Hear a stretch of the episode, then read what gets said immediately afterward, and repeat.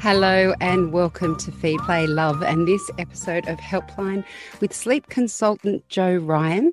Um, we are here to help you with whatever questions you may have about your baby, your toddler, perhaps it's a mixture of two. Um, that can be quite challenging. Joe is here to answer your questions. So the way you can ask Joe these questions, you can join, if you're joining us live on Facebook, just pop your question below this video. If you're listening to us via the podcast, you can email us at helpline at the parent brand dot com dot a u. That will mean, however, we'll answer your question next week. Uh, and we also have a helpline group on Facebook, so you can post your questions there. Joe, hello and welcome. Thank you. Hello. Hello. Let's get cracking. We've got an email from Dave to start off with.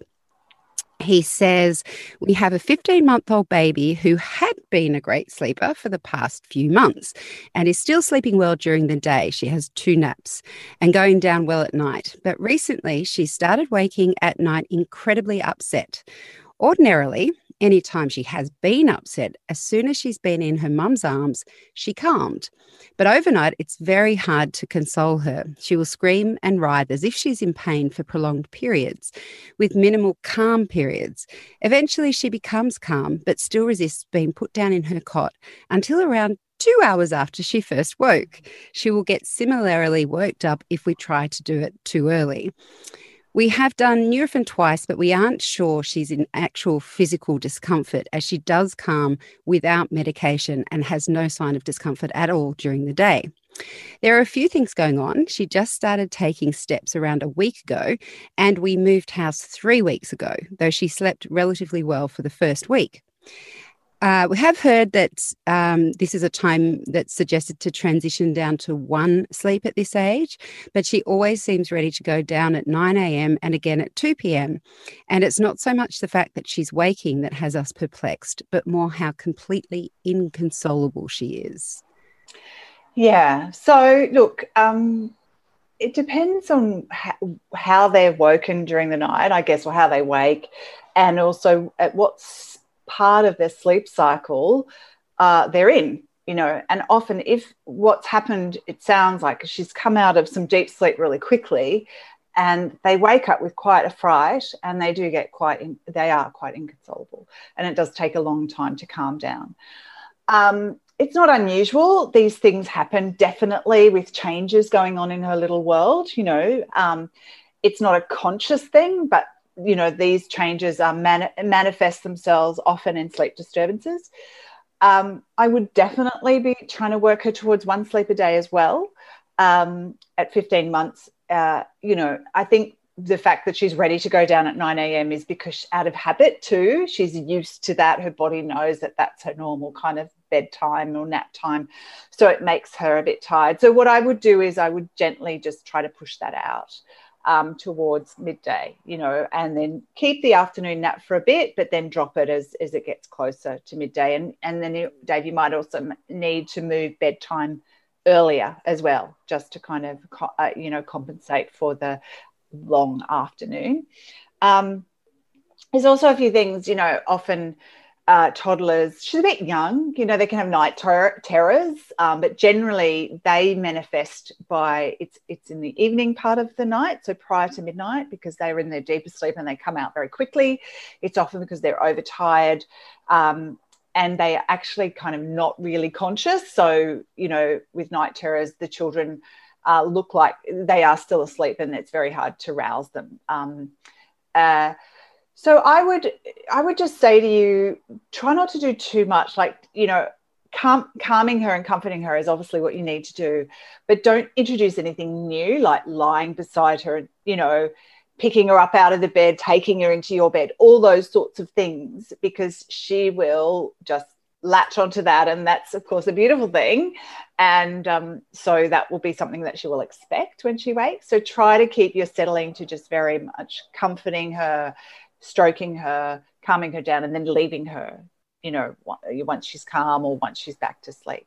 But uh, and also there's separation stuff going on right at this age. Fifteen to eighteen months is where it peaks.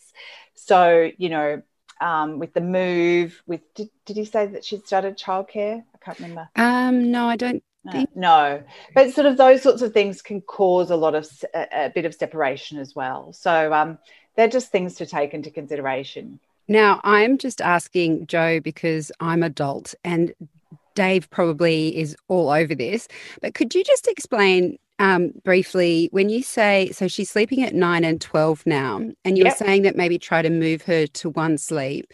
Does Oh, so is so her sleeps at nine and twelve? I thought. Oh, sorry, no, nine and two. You're right. Yeah. I'm I'm wrong there. Sorry. But um, so are you saying that you push out the first sleep, you try to push it closer to lunchtime, and then that afternoon sleep you push out it as well? Or sorry, could you explain? Oh, yeah, yeah, yeah. So um, I look, it just depends on what sleep is the better one for her. But I would tend to move or drop the first one, you know, and move the second one closer to midday, mm-hmm. midday, or move, if he thinks that she can't cope on one sleep just yet or she can't last to midday, then I would like maybe put her down for a couple of days at say ten thirty, you know, push her out for an hour and a half, and she might only sleep till twelve or twelve thirty, so she will need another little half hour nap in the afternoon, say from two thirty to three or something like that, just to get her through to bedtime. Do that for a few days, then push it out to maybe eleven thirty, you know, and if she's still waking sort of earlier, she might need another half hour nap at, say, three to three thirty or something like that.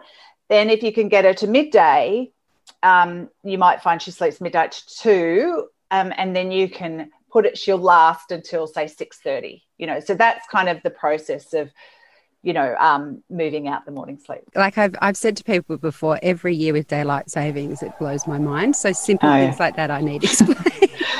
It blows my mind too. I, at daylight saving, I have to work, sit down with a piece of paper and a pen and go, hang on a minute, what's going on? Yeah. I, I shouldn't admit that, but anyway. Um, the next question comes from Stephanie on Facebook Live. She says, hi, Joe, please help. My two and a half year old will not eat on a regular basis. By this I mean he will only snack. He absolutely refuses to try anything new and always asks for milk.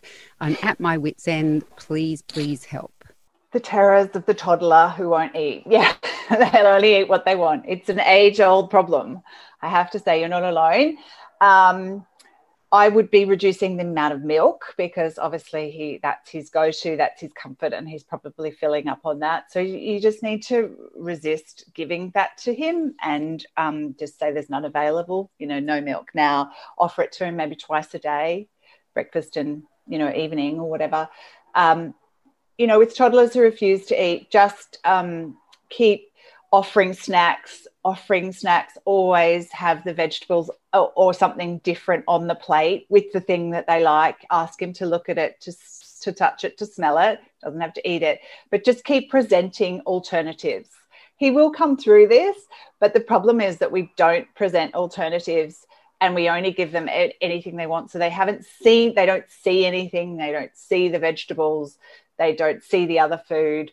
So, of course, they're not going to want it. So just keep showing him the alternatives and hopefully he will, um, you know, he will eventually come through this and start to taste them and eat them. But, again, I would definitely be cutting back on that milk because that's what they fill up on. God, I, it's such a difficult time because it's terrible. It's so know. frustrating. I, I hate to say how long it lasted for me, but um, my second child was a good eater. Uh, Sorry, Stephanie, that doesn't help. But I'm, as Joe says, it's not unusual and I feel your pain. Uh, this next question comes from Natia on Facebook Live. My eight-month-old won't drink formula. We struggle getting one hundred mils into him per feed. We've tried various bottles and formulas, but nothing works. He just hates drinking formula. I do mix more formula into his solids, but he still doesn't get his recommended amount per day. His weight sits at the tenth percentile. He takes solids better, but I worry about his formula intake as it is supposed to be his main nutrition until he turns one. Is there anything I can do? Any advice would be most welcome. That's from Natia. That's really hard. So I'm imagining that there is no formula is the only milk that he's drinking, um, by the sounds of it. Uh, I would just check the teat speed, like if it's a still like is he still on a slow teat, because often they won't drink very much, particularly when they get bigger, on a slow teat. Um, uh, so I would put him on the fastest teat, so a large, you know, just try and get as much milk into him as quickly as you can. Often when they don't like formula too, it, they're kind of um, telling you, or their body's telling them that it's not going to, it's not working for them.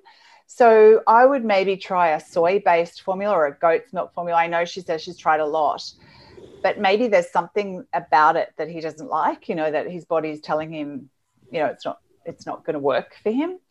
Um, I would say, yeah, mix in as much as you can with his food. Just keep off, maybe offer it to him in a cup rather than a bottle to see if he'll uh, drink that. You can also add maybe some natural flavoring like vanilla or something that might just um, change the taste if it's about the taste that he doesn't like. It, it, that is a worry, you know, and obviously you want to get as much milk into him as you can.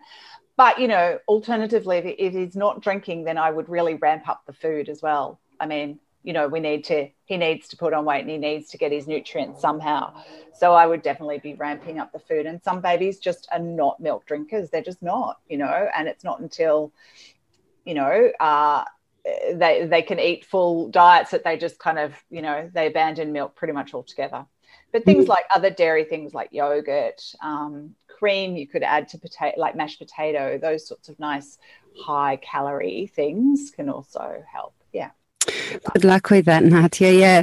Here's a question from Jory Jory from our Facebook Live. She says, um, hi, I'm just wondering if my five-month-old baby sleeps longer at night, should I pump to avoid mastitis? During the daytime, he feeds more often, so I'm worried about my w- milk supply. I'm also one, wondering, my baby rolls over on his own, but he still wakes from his startle reflex. Is it okay to swaddle him for sleep, or is it dangerous now he's rolling over? Okay, so firstly, with the milk, um, with the, the, the mastitis question, I would say only, so our bodies will naturally adra- adjust, you know, this is, babies do start to sleep longer overnight, and that's great. Um, what you don't want to do is pump off all your milk, because then it'll be sending the signal to your body to keep producing that amount overnight. So maybe for the first couple of days, what I would do is just take off a little bit just to make you more comfortable if it's really uncomfortable. Um, and you can then reduce that over the next couple of days. Bodies are amazing. Our bodies are amazing. They do adjust very quickly, and it, your brain will know that he's feeding during the day and not at night, and it will adjust accordingly. But obviously, just for the first couple of days, take off a little bit just to kind of reduce the pain and to decrease the, you know, incidence of getting mastitis. Um, so with the rolling and the swaddling, I would not be swaddling if he's rolling. Um, there are some bags, the Love to Dream bags, or those bags that um, have their arms up and they're quite loose, the zipper up the front, and they can push themselves up if they do roll. That could be a good kind of interim um, bag to use until he's kind of start stop startling and um, waking himself up. But ultimately, yeah, he need, he needs to have his arms out soon. Yeah, he will get used to it. It's just all these big developmental leaps cause, you know, a little bit of sleep disturbances, but once, you know, they just need to keep practicing and they'll get used, he'll get used to it, and he will stop being so kind of um, startled by rolling. Yeah. This is an email from, I think it's Magali, so apologies if I pronounced that wrong. I'm hoping you can help me with my early riser.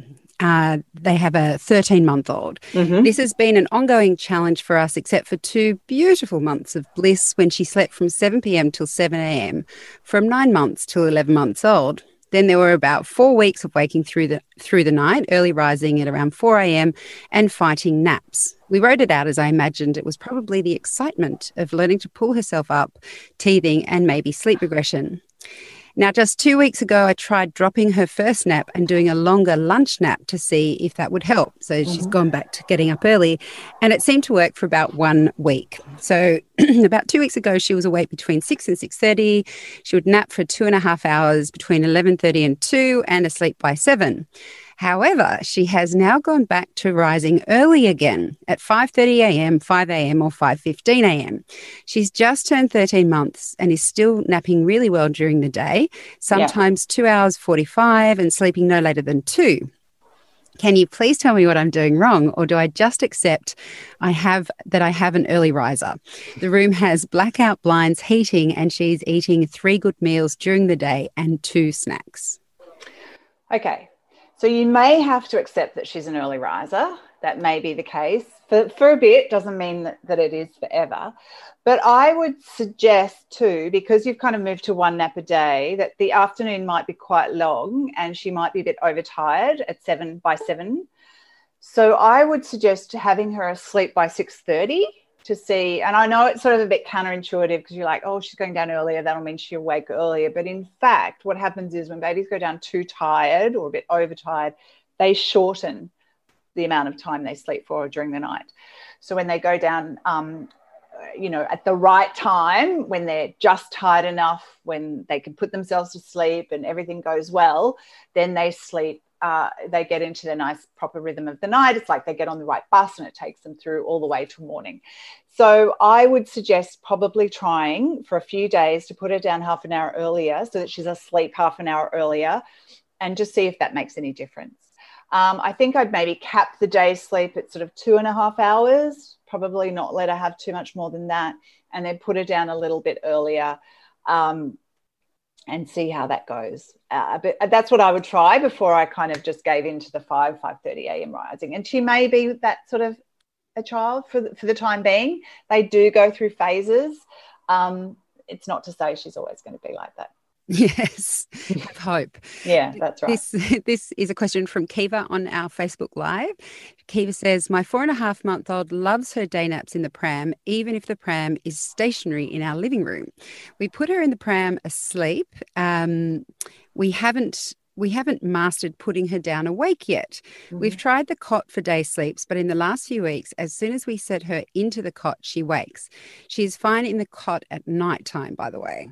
Any advice or reassurance? I'm worried the pram isn't the best environment for her to be sleeping in, not completely flat, legs raised, et cetera. Mm. Yeah, look, I think, you know, the cot, the pram is fine when they're tiny, but they do get to a point where they need to sleep in, you know, their beds, like we all do, you know, and I always liken sleeping in a pram to like sleeping on a long haul flight. You know, it's really uncomfortable. You can't roll over, you're strapped in. You know, so ultimately it's not going to be conducive for her sleep. You know, she's not going to get great sleep. So I would suggest that they try settling her in the cot as well, because sleeping in the pram may ultimately upset the way she's sleeping and cause disturbances um, further down the track. So get her ready for bed, pop her in the cot, and maybe pat her off to sleep in the cot first. Um, you know, and do that for a couple of days. Like I've said before, babies are very uh, great and quick learners, but we need to show them how to do it. So it's just about repeat, repeat, being consistent and showing her that this is where she sleeps. Um, and, you know, it might take a little while for her to get used to it, but she will ultimately get used to it and it will be better for her sleep in the long run. This is a question from Janet on our Facebook Live. She says, hi, Joe, you just recommended a sleep slack, sleep sack to another listener. I'm wondering how long you should keep a sleep, sleep sack on your baby once you stop swaddling. Thanks. So with the, the Love to Dream that I talked about that has with the arms in, generally I say once the baby is rolling every, all the time um, and um they're sleeping on their sides or on their tummies, and it's probably a good idea to get out of their Love to Dream um, and then move to a bag, like a sleeping bag with the arms out. And I think I they miss can... those. They're I'd put great. my kids back in them if I could.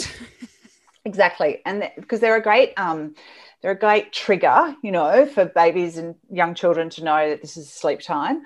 Um, it, it also obviously keeps them warm or cool without having to put bedding on. Um, and you can keep them in them till they're three or, you know, more really. Um, so they can stay in that sleep sack for as long as you want them to, really. They're super cuddly when yeah, they're in they those. Are cuddly. And when they try to walk in them, it's really cute. I know, it is cute.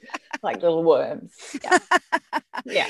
Sorry, I know that wasn't really what you were asking there, Janet, but we both love the sleep bag. So. yeah, yeah, yeah. Uh, this question comes from uh, Tamika on Facebook Live. She says, I'm a teacher and we have a child in my toddler class that refuses to eat fruits or vegetables. If you even mention it, she screams and cries. I notice that the parents send the fruit pouches, which she does enjoy. She will only eat it in this consistency. How can we encourage her to eat fresh fruits and vegetables?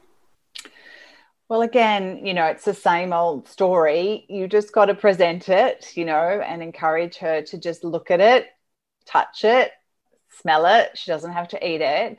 As long as she's getting some fruit and vegetables, which she sounds like in those packs. I mean, they're not ideal, but they're not terrible.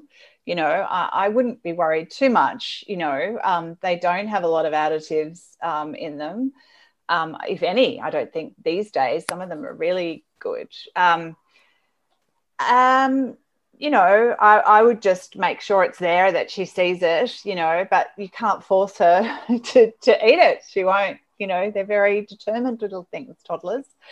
So, um, yeah, I would just do that. And, may, you know, I think it's, I was going to say you could talk to the parents, but, you know, I'm sure they have the same, they're doing the same thing at home. I mean, it, you know, so it, it you know, you're with the, to- the child for a short period of time. So I would just sort of, you know, do what you can. But, you know, obviously it's very hard to change behaviour. Like and that. Isn't it also true, um, very anecdotally from my perspective, that when children are around their peers, they're more likely to eat than eat certain absolutely when they're at home? Yeah, absolutely. They behave very differently often at childcare or, you know, at grandparents or whatever than they do at home. So, you know, um, just giving them exactly, which I'm sure happens, they probably get exactly what their peers are getting at, at the childcare centre. Um, but, you know, um, so as long as they can see the other kids eating it, you know, eventually it might, you know, all kind of by osmosis go in and you might want to try it. But, yeah, mm-hmm. There's not a lot you can do. Except my yeah. son used to eat the most amazing food at his daycare. I just wanted to stay when I dropped him off because I could smell. And then I'm like, hold on a sec, he doesn't eat that at home. Yeah. But I think it was the other kids. Yeah. Anyway, totally. Good on you for trying to get them to eat that fruit anyway, Tamika. Yeah. But, yeah. yeah. Um, this is from Ariana in our helpline group. She says, my son is two and a half years old and he won't sleep in his bed all night. When he wakes up, he climbs into my bed and aggressively touches my stomach till he mm. falls back to sleep. Oh, that sucks, which can take ages. So I'm wondering how I keep him in his bed and is there anything I can do about his constant tummy touching that keeps me awake? Kids, yeah. Ariana, who'd have them? I know, I know. But, I mean, I guess the thing is that you just have to stop him, you know, stop letting him get into your bed, you know, and he's not going to like it at first. But when you, you know, you we need to take these things off the table, you know, because if he knows that he's going to be allowed in, then he's going to keep doing it, okay? So I think a first step would be to take him back to bed, you know, take him back to his own bed, you know, maybe sit with him. Hold his hand, you know, don't, if he wants to touch you on the tummy, you know, you again take that off the table. That's not um, an option. You know, you hold his hand or you stroke his head or you pat his back or stroke his back or something like that. So you just need to change, change the situation. And, you know, he's not, he's not going to like it at first because, you know, toddlers very much think they're in charge or they, they, they want to be, you know, they're asserting their independence. So it's like, no, I want to do it that way. And you go, well, actually, no, this is what we're doing. And you just keep doing it night after night after night. And so when there's no reward, there's no getting into your bed, there's no touching you on the tummy, then often they'll just stop waking, you know, and they'll sleep through. But we need to make the changes. He's not going to do it on his own if he's constantly being let, you know, if he's let in the bed. That's, I mean, who wouldn't want to get into bed with their mummy, you know? Mm-hmm. I mean, that's a nice thing for him. Um, so, yeah, just change that behaviour gently, gently and, and incrementally, and it will change. They have the funniest comforters, don't they, children? Ariana, if it makes you feel better, my daughter used to pinch the underside of my arm, and that was the only mm-hmm. way she would go to sleep.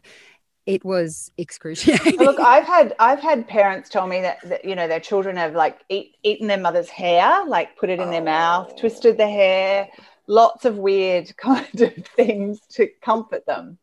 Yeah, and she doesn't do it anymore, Ariana, if mm. that helps. And yeah. I think, I'm not sure, I tried everything to get her to stop and I'm not quite sure how it happened. It's all mm. a bit of a blur. Yeah, yeah. We block it out. Yeah. Um, this is a question from Kate on our Facebook inbox. She says, I'm looking for some advice. My almost two-year-old is still co-sleeping with me and going down to sleep only with the boob. He doesn't really have any breastfeeds during the day, but I cannot get him to sleep without it. We are in a bad rut. He wakes at least four times a night, so he's not sleeping and therefore I'm not either, and I'm going crazy. I bet you are, Kate. Totally. Totally. So again, same principle. Okay, so you just take the boob off the table. Not literally. Hopefully your boobs aren't on the table. But, um, you know, take that option off the table. So, you know, and remember that they're not going to like that. We're changing something that he's done for a very long time, if not his whole life. So gently explain, no more boobie. Or, you know, if you're doing it before bed, which you totally still could if that's what you want to do, if you don't want to wean completely, do it in a different area. So do it in the living room. So you're sitting up, offer him the boob while you're reading him a story or something like that. So he's not falling asleep. So we need to change the association with having the boob or just remove um, the option. So no more boobie tonight, give him a cup of milk or whatever. Um, and um, if you want to continue to co-sleep, I'm not quite sure if that's the option or she wants to have him out of the bed. If you want to continue to co-sleep, then obviously get him to sleep by stroking his back, you know, comfort him. And you do that either in your bed or his bed if you would prefer him to go back in his cot. But remember that he's never been in the cot from the sounds of it. She's co-slept for a long time.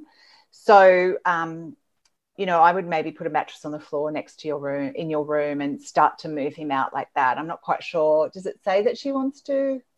I think it's just sleeping? The fact that they're not sleeping. Yeah, they're not so. sleeping.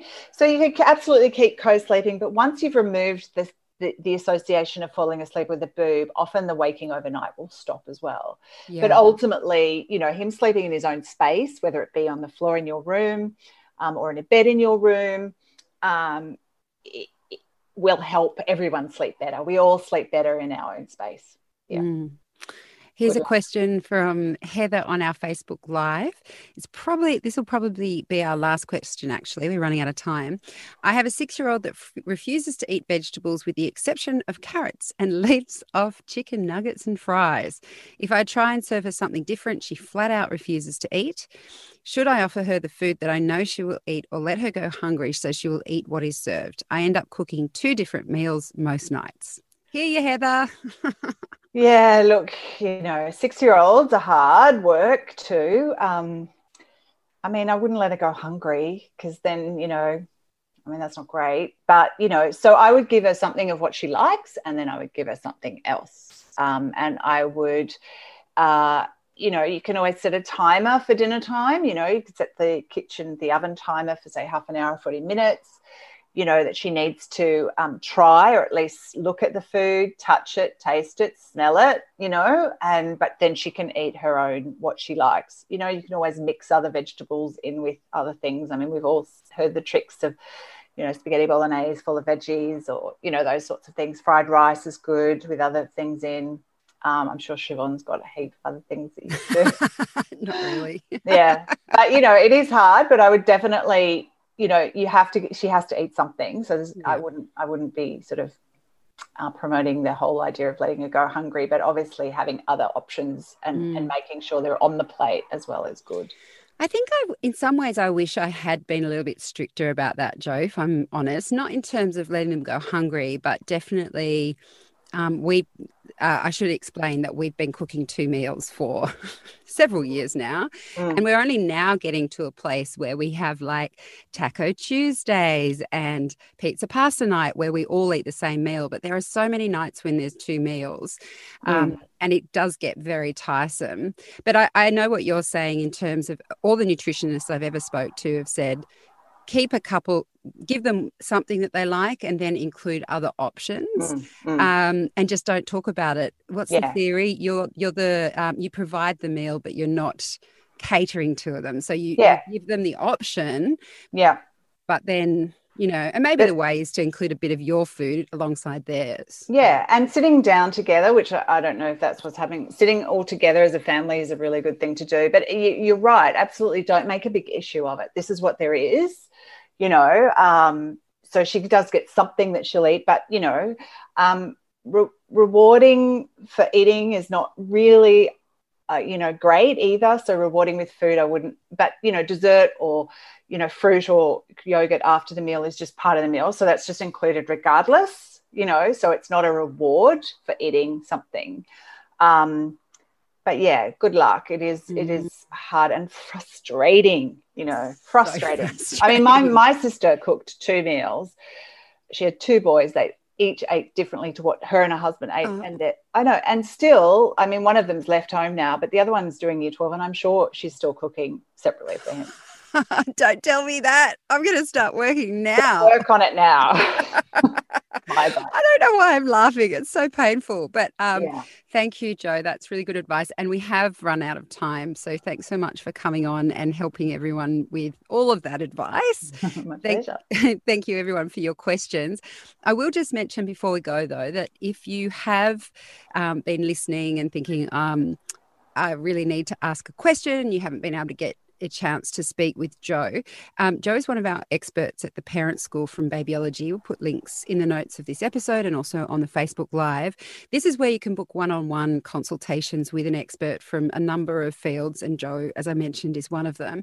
But there is now a new option as well. So they are also now shorter booking periods that you can book. So you can have a twenty-minute expert call for just sixty-nine dollars. Now, those calls are, are for people who just need a little tweak. You don't think you've got a massive problem, but you just want to speak to someone one-on-one. And that's how you can do it now. So there's the extra option of having a shorter call for less money. You can have a look on the page, on the Parent School page, and see what uh, options are available. I wish that was an option when my kids were small. Uh, maybe they'd be eating better now. Anyway, who knows? Um, Joe, thanks again. And uh, we'll see everyone again next week. See you later. Feed, Play, Love is a Babyology podcast produced and presented by me, Siobhan Hunt. I'd love to hear from you, so if you'd like to get in touch, email me at feedplaylove at the parent brand dot com dot a u. See you next time.